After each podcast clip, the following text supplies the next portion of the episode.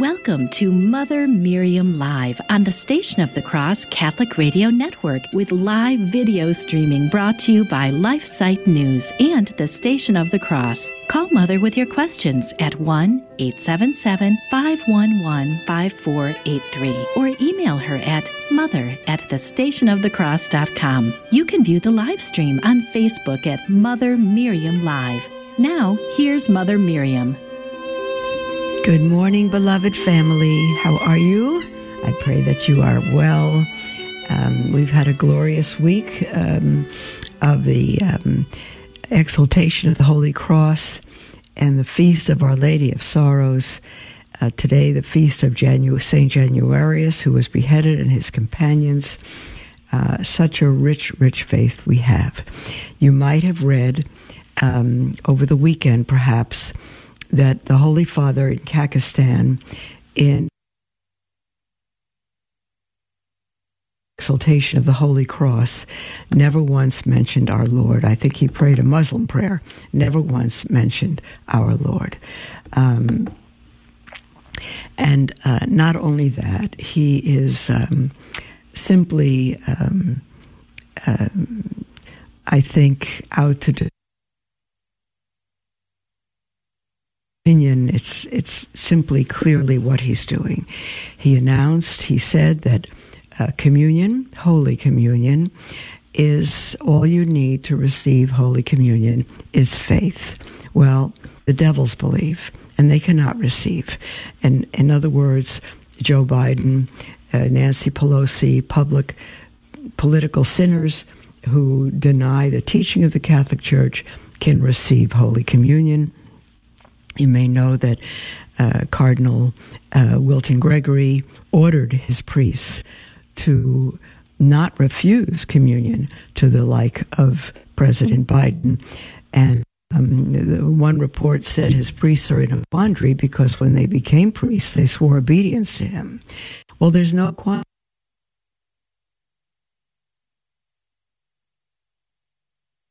Said, follow me as I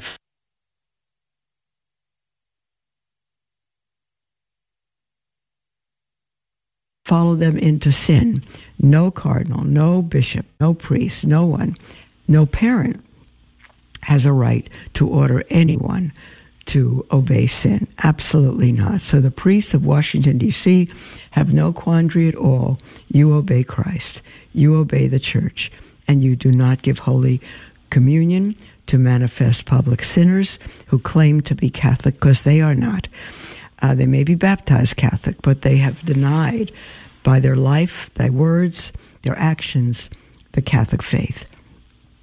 And so uh, I think headed by Bishop Athanasius Schneider and other bishops, uh, Bishop Joseph Strickland here in Tyler, um, many other bishops, many other prelates, many priests, lay people have signed a document against Pope um, uh, Francis's statements because they're heretical, simply heretical.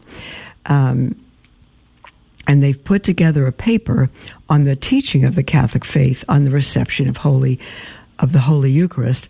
I'm going to read this um, because there are Catholics who yet do not understand why others, uh, their Protestant friends, for example, cannot receive Holy Communion. The fact is, the Church is uh, the body of Christ, and our prelates are shepherds, and we don't lead the sheep into error. To lead someone who is not Catholic in faith and practice to receive Holy Communion is to lead them into grave sin and a lie because it's not communion. They are not in communion with the church. And so in this paper, uh, the recent apostolic letter, Desiderio Desideravi, given on June 29th of this year, the feast of Saints Peter and Paul, says this from the Pope The world still does not know it, but everyone is invited to the supper of the wedding of the Lamb. That's Revelation 19:9. To be admitted to the feast, all that is required is the wedding garment of faith which comes from the hearing of his word, Romans 10 17. That's straight out of Protestantism. um, the natural meaning of these words is that on, the only requirement for a Catholic to worthily receive the Holy Eucharist is possession of the virtue of faith, by which one believes Christian teaching on the grounds of its being divinely revealed. Moreover, in the apostolic letter as a whole, there is silence on this essential topic of repentance for sin for the worthy reception of the Eucharist. And every Protestant knows um, 1 Corinthians chapter 11, where the Apostle Paul says, If you eat and drink unworthily, you eat and drink condemnation to yourself. This natural meaning contradicts the faith of the Catholic Church. The Catholic Church has always taught that in order to receive the Holy Eucharist worthily and without sin, Catholics must receive sacramental absolution, if possible, for any mortal sins they may have committed and obey all other laws of the Church concerning reception of the Eucharist, as, for example, the laws concerning fasting prior to reception of the Eucharist. Beloved, I see people come into church uh, not with medicine, but with candy in their mouth. Um, throat candy or chewing gum, uh, that is, you're receiving the Eucharist unworthily. If you have anything in your mouth other than medicine you must take, you have not kept the hour fast.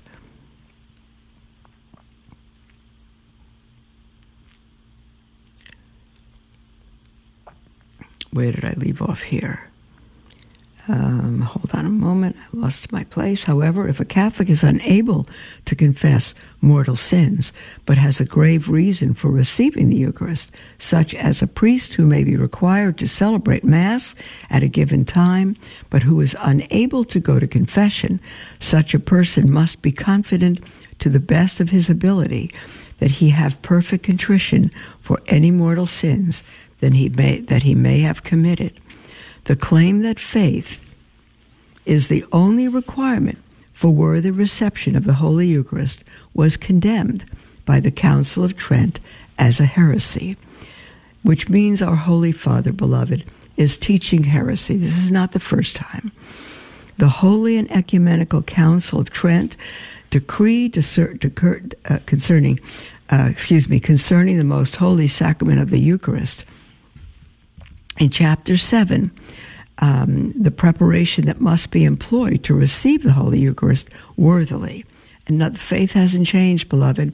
The faith has not changed. If you want to know the full measure of faith, our current catechism is okay. It's just okay. But if you wish to know the full teaching of the church, you need to get the Catechism of Trent. And if you get even more than better than that, the Catechism explained by Reverend um, Spirago, that is the full Catechism of Trent, but with commentary, with teaching, with explanation, and it's outstanding. Chapter 7 of the Council of Trent on the preparation that must be employed to receive the Holy Eucharist worthily says, if it is if it is not becoming for anyone to approach any of the sacred functions except solemnly, certainly the more the holiness and the divinity of this heavenly sacrament is understood by a Christian, the more diligently ought he to take heed, lest he approach to receive it without great reverence and holiness. Especially when we read in the Apostle those words full of terror, which says, 1 Corinthians 11 28, He that eateth and drinketh unworthily eateth and drinketh judgment to himself, not discerning the body of the Lord. Therefore, the precept, let a man prove himself, must be recalled to mind by him who wishes to communicate. Now, ecclesiastical usage declares that this examination is necessary, that no one conscious of mortal sin, however contrite he may seem um, to himself, should approach the Holy Eucharist without a previous sacramental confession. This, the Holy Synod has decreed, is always to be observed by all Christians, even by those priests on whom their office it may be incumbent to celebrate, provided the recourses of a confessor be not lacking to them. But if in an urgent necessity a priest should celebrate without previous confession, let him confess as soon as possible. Canon 11 says If anyone says that faith alone is sufficient preparation for receiving the sacrament of the most holy Eucharist, let him be anathema. Beloved, this has not changed. The Holy Father has put a curse on himself, anathema, to say that all is needed is faith. This claim also contradicts Canons 9, 15, and 16, um, 7, 11, and 12, and so forth. In the Latin Code of Canon Law, Canon 915 says, Those who have been excommunicated or interdicted after the imposition or declaration of the penalty and others obstinately persevering in manifest grave sin are not to be admitted to Holy Communion. That includes uh, Nancy Pelosi, um, so called President Joe Biden, and any other public Catholic politician or public person. There are many who claim to be Catholic and who um, deny Catholic teaching by their lives, by their words and their deeds. There's the music, dear ones, for our uh, first break. We'll come back after the second break and take your calls, your emails, your texts. Call in any time and with anything on your heart, toll free. 1 877 511 5483. You can listen to any of our network produced programs at your convenience, wherever you enjoy podcasts. Hear a powerful sermon you need to share with a loved one? Maybe there's a guest or teaching segment that deserves another listen. You can find all of our shows on Apple Podcast, Stitcher, Spotify, Google Podcast, our website, and the free iCatholic radio app. Be uplifted in your faith. Listen today at thestationofthecross.com or on your favorite podcasting platform. Howdy, this is Adrian Fonseca, producer of the Catholic Drive Time Morning Show. We're happy to be with you on the Station of the Cross Catholic Media Network each weekday morning at 7 a.m. We strive to keep you informed and inspired with insightful guests and a look at the breaking news of the day. Join us on the Catholic Drive Time Show every weekday morning at 7 a.m. across the Station of the Cross and the iCatholic Radio app. That's every weekday morning at 7 a.m. We look forward to seeing you there. God love you as a nonprofit lay organization financially independent from your diocese, our apostolate is listener supported. Through your generosity, we're able to inspire countless listeners with the gospel message and help lead them to a parish to be spiritually nourished by the sacraments. The Station of the Cross thanks our supporters who have enabled us to broadcast Catholic programs for more than 20 years. Thank you for your continued support, and may God bless you and your family. Hello, this is Father Frank Pavone of Priests for Life. The Church's service to humanity embraces life at every stage and in every circumstance. One may never use our duty to life at one stage to justify destroying it at another. Some are willing to expand child killing to help adults get health care. But if we tolerate the killing of children, we undercut every rationale to provide health care to both children and adults. This is Father Frank Pavone, National Director of Priests for Life.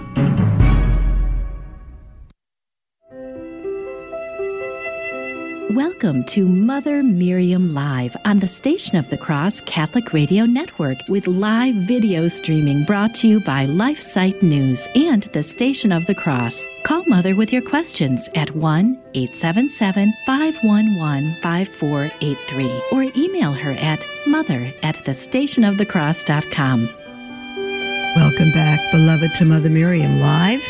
Um, we are live. I'm thrilled to be with you. And we're uh, reading through a very, very serious matter.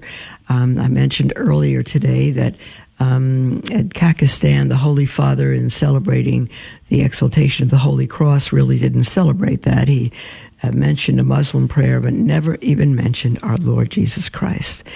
Um, and he has stated that all one is all that is needed to receive Holy Communion is faith.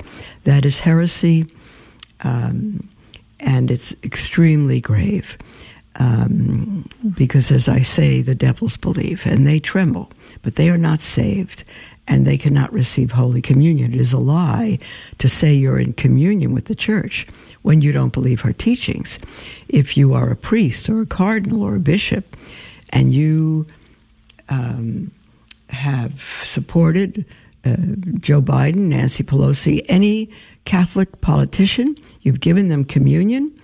Um, when they are not in communion with the church, if you give anyone else, Lutherans, the wives of Catholics who are not Catholic, you give anyone who's not Catholic communion, you have committed grave sin and you could care less for their souls because you have given them what is supposed to be communion, which will be a lie when they're not in communion with the church.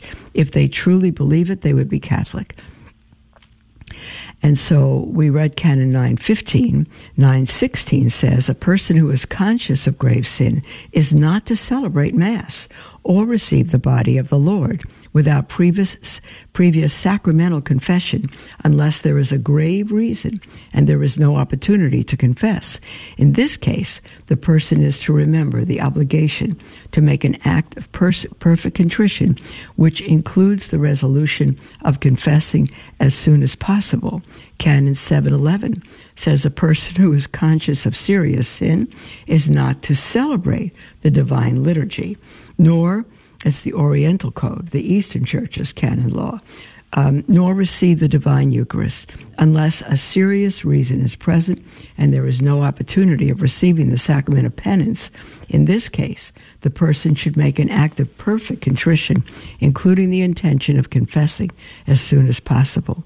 Canon 712 in the Oriental Code of Canon Law, those who are publicly unworthy are forbidden from receiving the divine Eucharist. Beloved, if you are remarried, so to speak, and your first marriage has not been annulled, that is, you have not been granted a degree of nullity from the church. If you're, if you're, you call yourself Catholic, and you have divorced or and or remarried in the Catholic Church, and you have not received from the church a degree of nullity, saying that your first marriage was null and void, meaning that it never truly took place in God's eyes, you are living in adultery, and you must not receive the Holy Eucharist. And if you have, you must go to confession and not receive again until that degree of nullity is in. And if you are living in a new marriage, you must live as brother and sister, otherwise, you are living in mortal sin. And if you die in your sleep or in any other way, you will be in hell for eternity. You cannot call yourself a Catholic.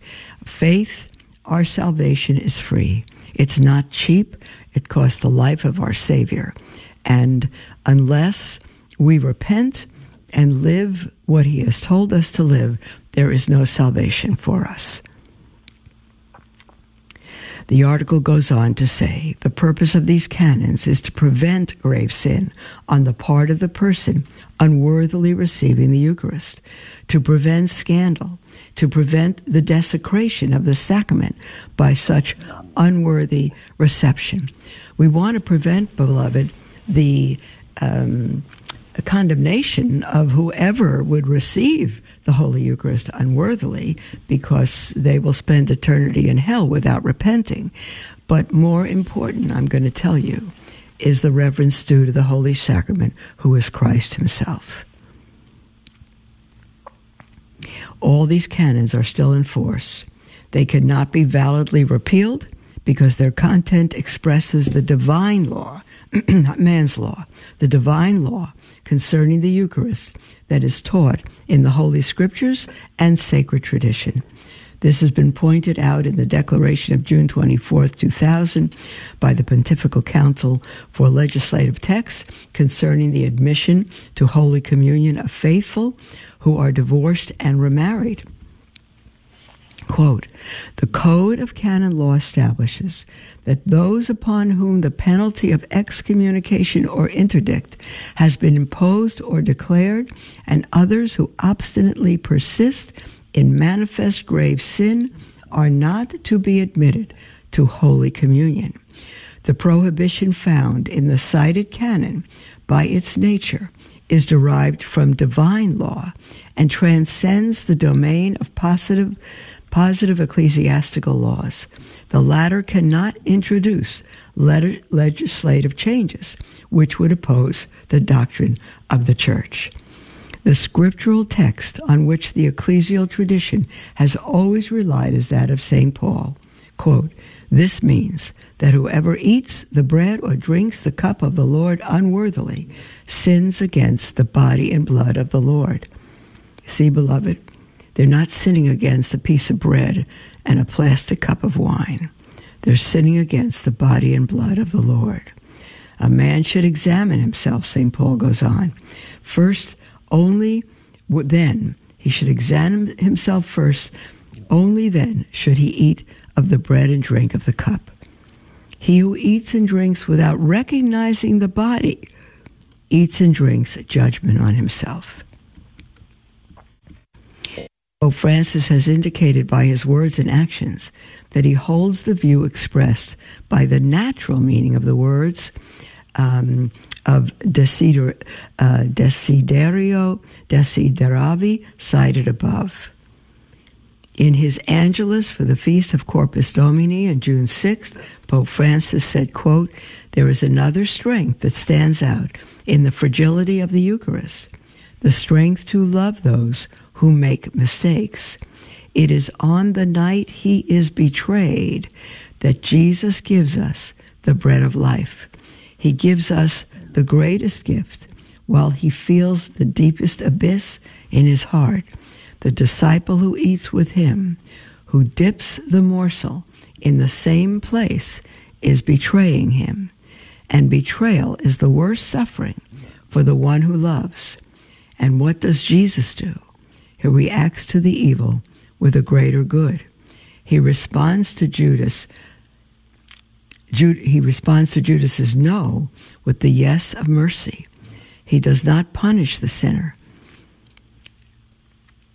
but rather gives his life for him. He pays for him. When we receive the Eucharist, Jesus does the same with us. He knows us. He knows we are sinners, and he knows we make many mistakes, but he does not give up on joining his life to ours. He knows that we need it because the Eucharist is not the reward of saints. No, it is the bread of sinners. It is why he exhorts us do not be afraid, take and eat. End quote from Pope Francis.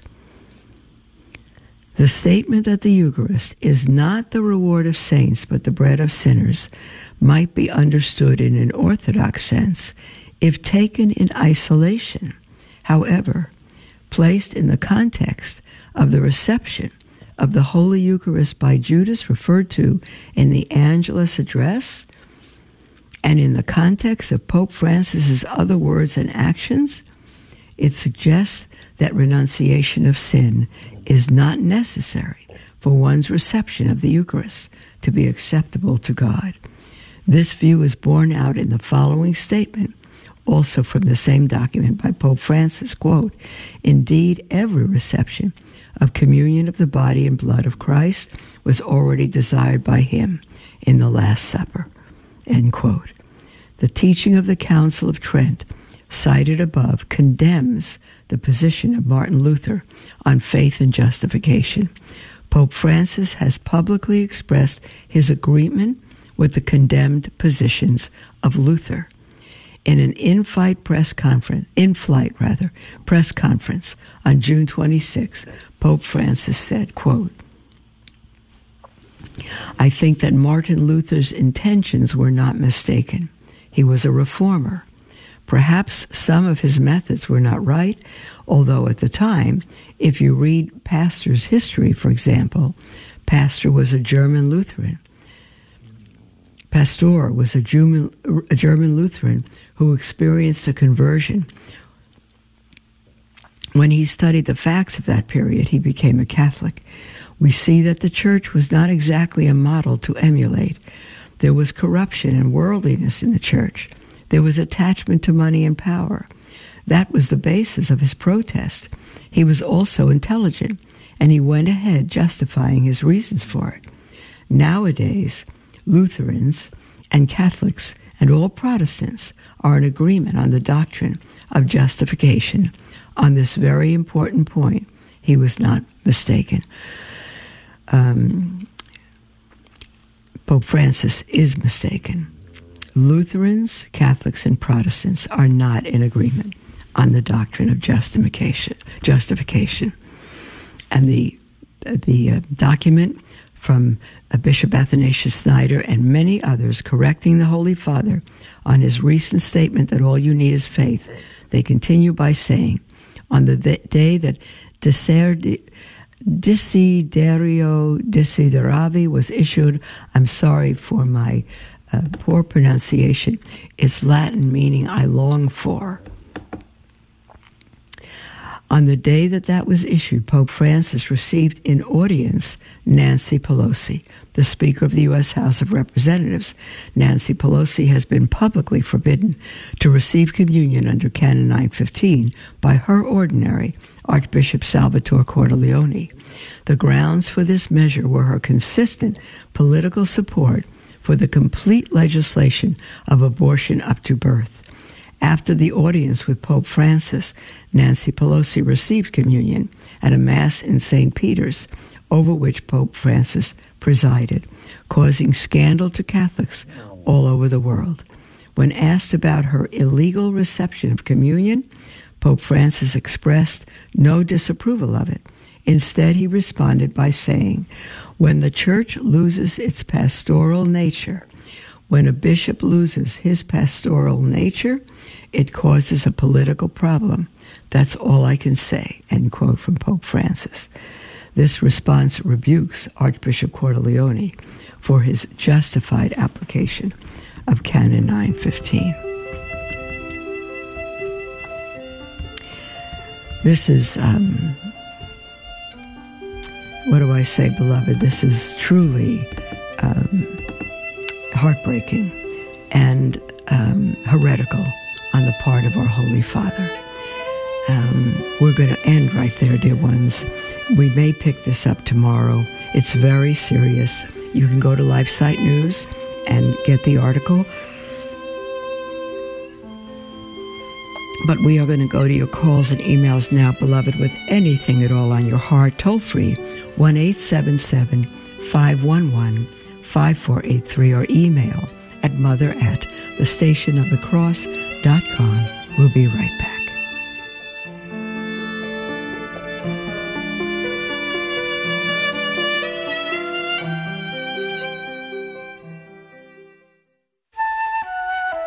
This is Franciscan Media's Saint of the Day for September 19th. Today we celebrate Saint Januarius.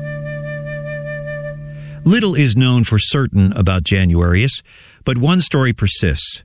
Popular for centuries, it is the belief that the saint's blood, carefully kept in a container in the Naples Cathedral, liquefies on three specific dates every year, including this date. Januarius served as the Bishop of Benevento, Italy during the persecution of the Christians ordered by the Emperor Diocletian. In his capacity as bishop, he went to visit several Christian prisoners, was himself arrested, and was ultimately thrown to the wild beasts in the amphitheater. After the animals failed to attack him, he was beheaded around the year 305. The phenomenon of Januarius's blood liquefying is best seen as an alleged miracle rather than a confirmed one. But it certainly has been thoroughly investigated, and there is no question that what is claimed to happen has indeed happened time and time again, usually without fail. The phenomenon eludes natural explanation, but it is the reason Januarius is considered the patron of blood banks, the city of Naples, as well as the Neapolitan diaspora. There's more about the saints along with inspiration and Catholic resources at our website, saintoftheday.org. From Franciscan Media, this has been Saint of the Day. There was no single event. It was more gradual. You know, eventually you just don't go one Sunday and then you don't go two Sundays in a row. Then went through a divorce and um, ended up being a single parent. If I didn't have church or God, I, I, I would be back at that lonely stage, that trouble stage. Whenever you get anxious and worry about things, you just know that Jesus has it under control. If you've been away from the Catholic Church for any reason, visit CatholicsComeHome.org. Welcome to Mother Miriam Live on the Station of the Cross Catholic Radio Network with live video streaming brought to you by LifeSite News and the Station of the Cross. Call Mother with your questions at 1 877 511 5483 or email her at mother at thestationofthecross.com. Welcome back, beloved, to Mother Miriam Live. We are live and I am delighted to take your calls and your texts and your emails. Um, toll free 1 877 511 5483 or email at mother at the station of the cross.com. You can text at that phone number as well. We're going to take an email from Michael. Um, uh, hold on just a moment. Um, I've got others here. Um, I've got to hold off on your email, Michael, uh, which um, concerns St. Catherine Emmerich, and I would have to look that up and read it first. Um, all right. We have a text from. Uh, someone who writes it anonymously and says, Dear Mother, I have a question that no one, even priests, has had an answer to. If someone has fertilized eggs from IVF uh, in vitro fertilization.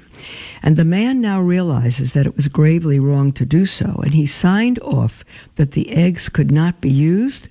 Um, in this case, the woman's father's health insurance is covering the cost, and she wants the eggs destroyed. What should the man do? He has gone to confession. I know this is very difficult.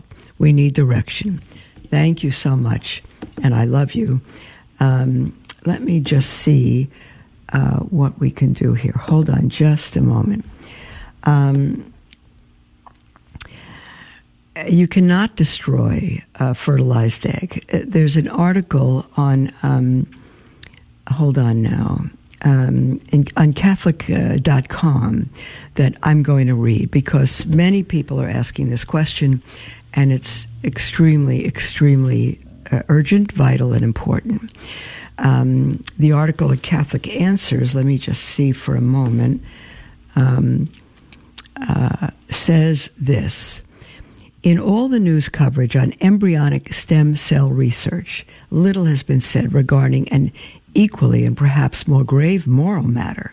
If it is wrong to use human embryos for experimental research, then what is to be done with those often unwanted frozen children?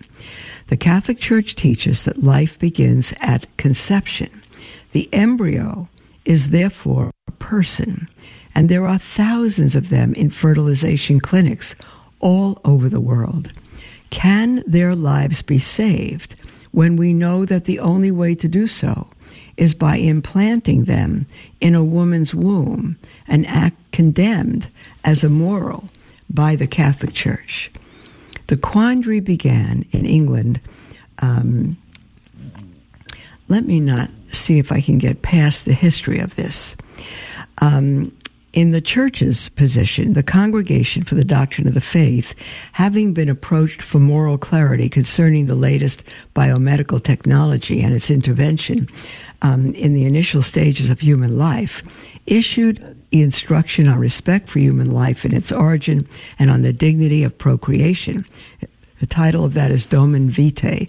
Donum Vitae. We need to read this document, beloved. It is arguably the Catholic Church's controlling statement on the dignity and respect due to the human embryo.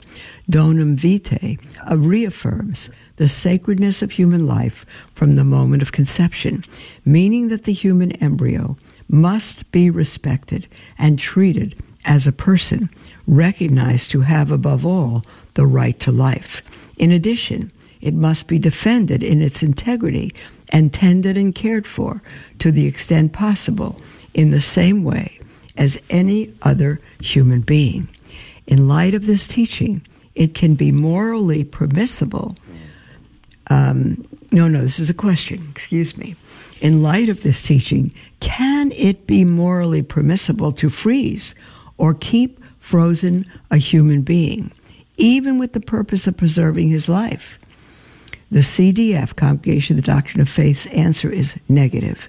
Freezing of embryos, called um, cryopreservation constitutes an offense against the respect due to human beings by exposing them to grave risks of death or harm to their physical integrity and depriving them, at least temporarily, of maternal shelter and gestation, thus placing them in a situation in which further offenses and manipulation are possible.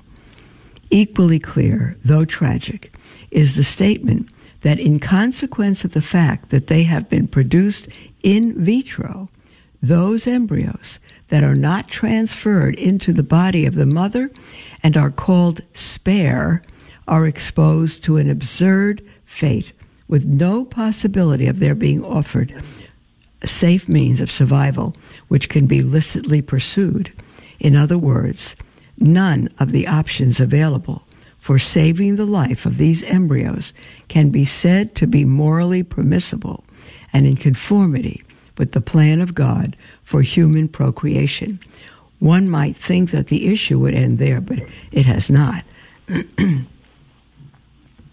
because the matter is so pressing, moral theologians are debating what has been termed the rescue of frozen embryos.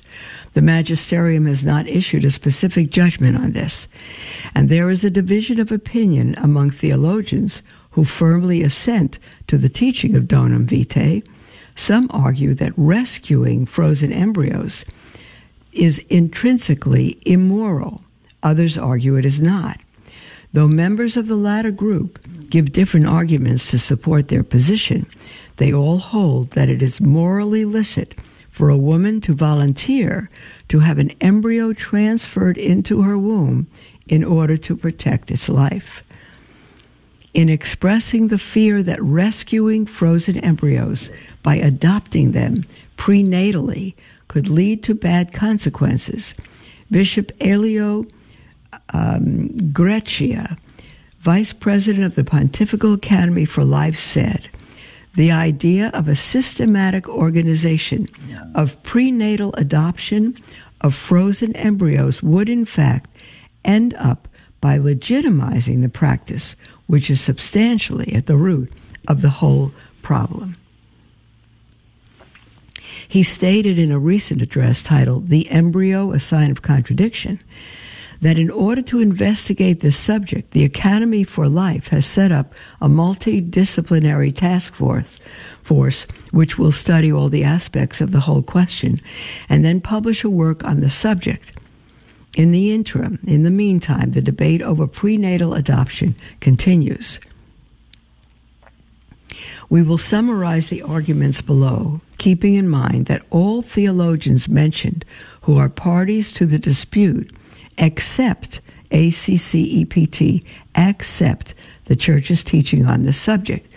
Right from the Catechism of the Catholic Church, quote, techniques which entail the dissociation of husband and wife by the intrusion of a person other than the couple are gravely immoral. These techniques infringe the child's right to be born of a father and mother known to him and bound to each other by marriage. Now, it's it's a lengthy article, and it goes on to state the debate among theologians. And I'm going to try to skip all that. You can cer- certainly go to Catholic.com, the debate and the concerns. Let me see. Okay. Let me just conclude with the concerns.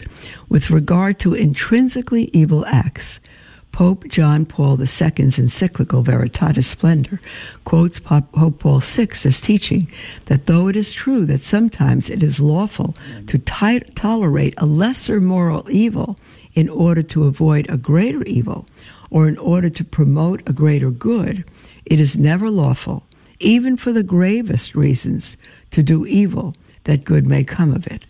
In other words, to intend directly something which of its very nature contradicts the moral order and which must therefore be judged unworthy of man, even though the intention is to protect or promote the welfare of an individual, of a family, or of society in general. Although God can bring good from evil, recognizing this is quite distinct from doing evil in order to bring about good. Let us ask then Is embryo transfer from the freezer of a fertilization clinic to the womb of any woman, mother or not, a morally permissible act in accordance with the Church's teaching based on divine law regarding procreation? As Donum Vitae reminds us, transmission of human life is entrusted by nature to a personal and conscious act, as such is subject to the all holy laws of God, immutable and inviolable laws which must be recognized and observed, and that what is technically possible is not for that very reason morally permissible. Monsignor Smith's position which is, he's one of the greatest moral theologians that have ever lived.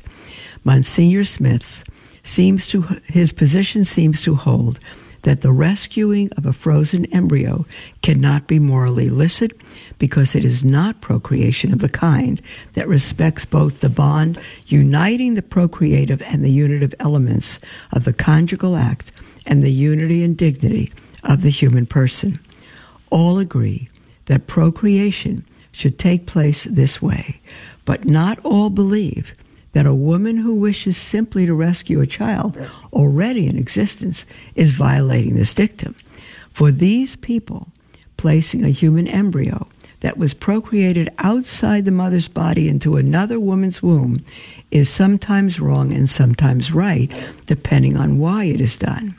Here one can see how difficult it can be to identify accurately the object of a human act. The intention or end may be good, but is the object, that which we freely choose to do, good? Is it in the plan of God for us? Pope John Paul II has appealed for an end to the production of human embryos in vitro Meanwhile, there are equally pressing moral issues resulting from the advances in biotechnology that must be addressed by the magisterium. It could be a significant number of years before we receive more precise guidance on this particular issue, and many innocent babies will die. Already there are numerous legal disputes before the courts wherein people are fighting over frozen children we see that science is not always at the service of man. In the end, it will be the church's magisterium as the only authentic and authoritative, authoritative interpreter of the Word of God in matters of faith and morals that will decide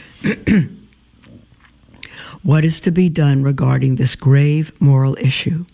It is important to keep in mind that persons on both sides of this debate are pro life and that the answer will come ultimately from God. Our Holy Father, that is John Paul II at the time this was written, our Holy Father reminds us that man's life comes from God. It is his gift, his image and imprint, a sharing in his breath of life. God, therefore, is the sole Lord of this life. Man cannot do with it as he wills. Human life and death are thus in the hands of God, in his power he alone can say, It is I who bring both death and life. We must recognize the right of God alone to give life and to take it. It has been one of humanity's great tragedies that many innocent ones have to die before we are able to see that truth. So, um, Anonymous, that you've written in um, that. Um, uh, your husband, let's see now, that no priest has been able to answer, fertilize eggs from IVF, and the man now realizes that it's wrong. Um, what should he do? He cannot destroy them. No. Um, he want the woman's father's health insurance is covering the cost, and she wants the eggs destroyed. What should the man do? Go to Catholic.com, read what I've just read, and if you destroy the eggs, you are committing murder. You may not kill a human being, and those embryos are human beings. You may not commit murder. And I don't know how many eggs there are, but that's how many people you will be murdering. The answer is absolutely not. We'll be right back after the break. Hello, beloved. This is Mother Miriam. Many of you are familiar with Mother Miriam Live, but I wonder if you have listened to some of the other programs from the Station of the Cross, such as the Catholic Current. Father Robert McTeigue discusses important topics in the church and in the world each weekday at 5 p.m. Eastern. You can listen anytime to the Catholic Current as a podcast on the iCatholic Radio mobile app. Love listening to the Station of the Cross on your car radio, but sometimes find yourself driving outside the listening area? Never miss another minute of your favorite show. Download the iCatholic Radio app so you can listen anywhere in the world 24 hours a day. The iCatholic Radio app is available for your phone in the Apple Store or for your Android phone in Google Play. Visit thestationofthecross.com for more information. This is Dale Ahlquist with a Chesterton Minute. Have you ever heard the expression free love? Do you know what it means?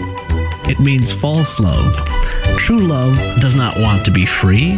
It wants to bind itself. It wants to give everything and forever. It wants to make a vow, a promise that it will keep. G.K. Chesterton says the man who makes a vow makes an appointment with himself at some distant time or place. The question is, will he keep the vow? That's the adventure. The perils and the punishment must be real. If I bet, I must be made to pay, or there's no poetry in betting. If I challenge, I must be made to fight, or there's no poetry in challenging. And if I vow to be faithful, I must be cursed when I'm unfaithful, or there's no fun in vowing. Want more than a minute? Chesterton.org.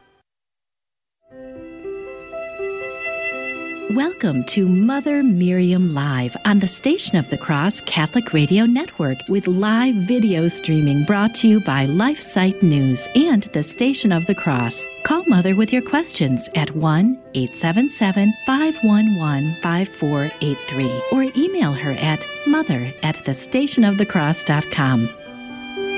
Welcome back, beloved, to Mother Miriam Live. Um, this is our last segment, and we have 10 minutes, and you are welcome to call in yet and still with anything on your heart. Beloved, 1 877 511 5483. Um, or email at mother at the stationofthecross.com. We have an email from Teresa who says, Good morning, Mother. I truly believe that we should receive Holy Communion kneeling and on the tongue and only from a priest. I believe the same, Teresa. I have heard you say the same thing, and in doing so, you have reinforced my beliefs. Can you please explain why this is so important? I need a firm answer to those who question this practice. For, for instance, some ask, What if the only option is a deacon? Will you receive um, Holy Communion from a deacon? What if Mass is once again restricted and the only options are communion on the hand or no communion at all? In that case, would you then concede and receive on the hand? Or would you refuse and make a spiritual communion? I eagerly await your response. Thank you, Mother. Teresa, um, why is it so important to receive Holy Communion kneeling and on the tongue and only from a priest? We are going before God. We are going, read the entire Old Testament. Anytime God appeared, it was a pre incarnate Christ, a theophany, that God appeared in any way, there wasn't anyone who didn't fall on their face before him. It is God, the risen, glorified Christ, that we receive at Holy Communion. We need to fall on our face. We need to kneel. Before, at the name of Jesus, every knee will bow and every tongue confess that Jesus Christ is Lord to the glory of God the Father. That's a quote from the Old Testament that the Apostle Paul has repeated in Philippians. Um, we bow before God. We don't just stand casually. We bow before God. And if we don't kneel, which we should, the minimum is a profound bow. That's the minimum. The church requires it. A profound bow is not a little bow of the head. It's a 90 degree, a 90 degree bow, a full bow before the Holy Eucharist. Not before the person ahead of you, but before the Holy Eucharist when you get there. Priests don't want that because you're holding up the line. They want efficiency.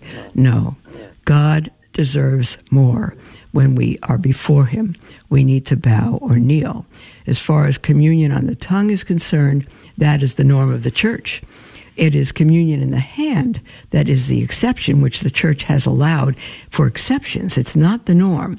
The norm is communion on the tongue because it's not fast food. We don't take it in our own hands and put it in our mouth like we do a French fry. No, no.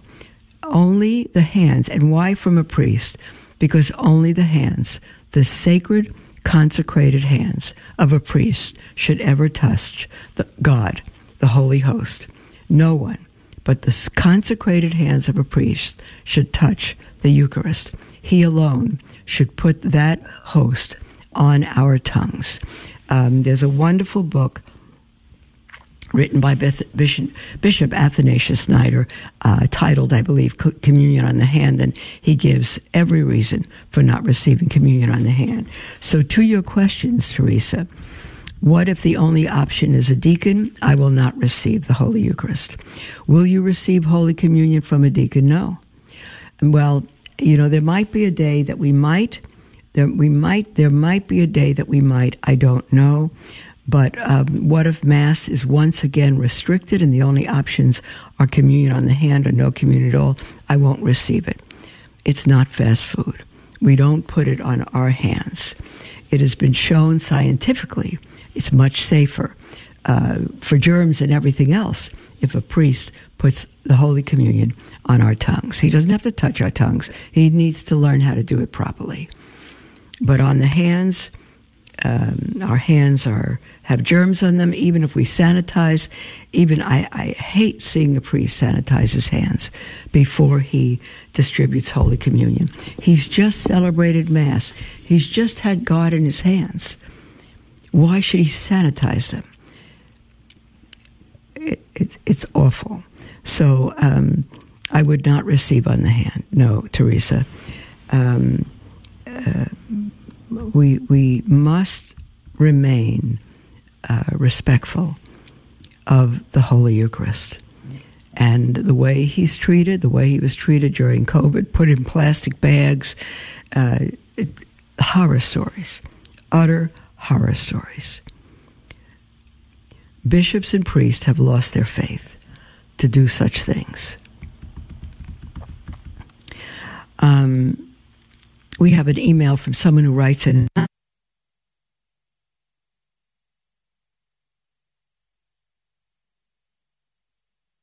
Enter into it. For example, religious life. What is the balance between doing what one can do without getting too anxious or worried that things aren't going well and trusting that we haven't lost a vocation and that God is still in control. Thank you, Anonymous. It is wrong to be attached to one's vocation because we, we should be attached only to God. If we're attached to the great desire for our vocation, even if we believe we've been called, that could um, overshadow, it could cloud our hearts and minds. Um, to be open to God's will. He may have that religious vocation for you, but um, in my case, um, it was uh, the incredible desire of my heart. I dismissed it several times, but 15 years before God did this with me after I entered the Catholic Church. So his ways are perfect. And if he's put that desire on your heart, trust it. Trust in the Lord with all your heart. Lean not on your own understanding. Proverbs 3. Um, in all he will direct your paths. So if he's filled your heart with a desire, you go for it. But know that m- many desires God gives us is indeed, they are for what he has for us in the future.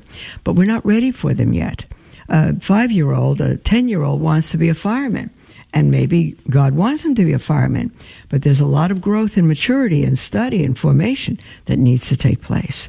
So you can you can trust the desires of your heart. Um, and you can trust they are from God, but you don't know how he, or when He's going to work them out. So trust God more than what you believe is your vocation. Go for it. Don't live in doubt. Go for it. But people have even asked me, many women that come in, how do you know you're called? And my answer is, I can't answer that. I can't tell you that I'm called. I never knew I was called. I only followed God and the desires of my heart, which could not be quenched and are stronger today than ever. So I would follow the desires of my heart. I would be open to what God does. Um, and I know what He's done in me. I know what I won't turn from. But what He wants with it is His business. I'm the most shocked person in the world that it turns out to be religious life. I never thought I was the type. Um, but I'm, I'm a happy camper. And God knows. So it's taken a number of years for me to be religious. It's taken a number of years against many trials for Daughters of Mary, Mother of Israel's Hope to even get off the ground. But that's God's business, not mine. I need to be faithful. As Mother Teresa said, God does not look at success, but on faithfulness. So there's no balance between doing what one can do without getting too anxious or worried that things are going well.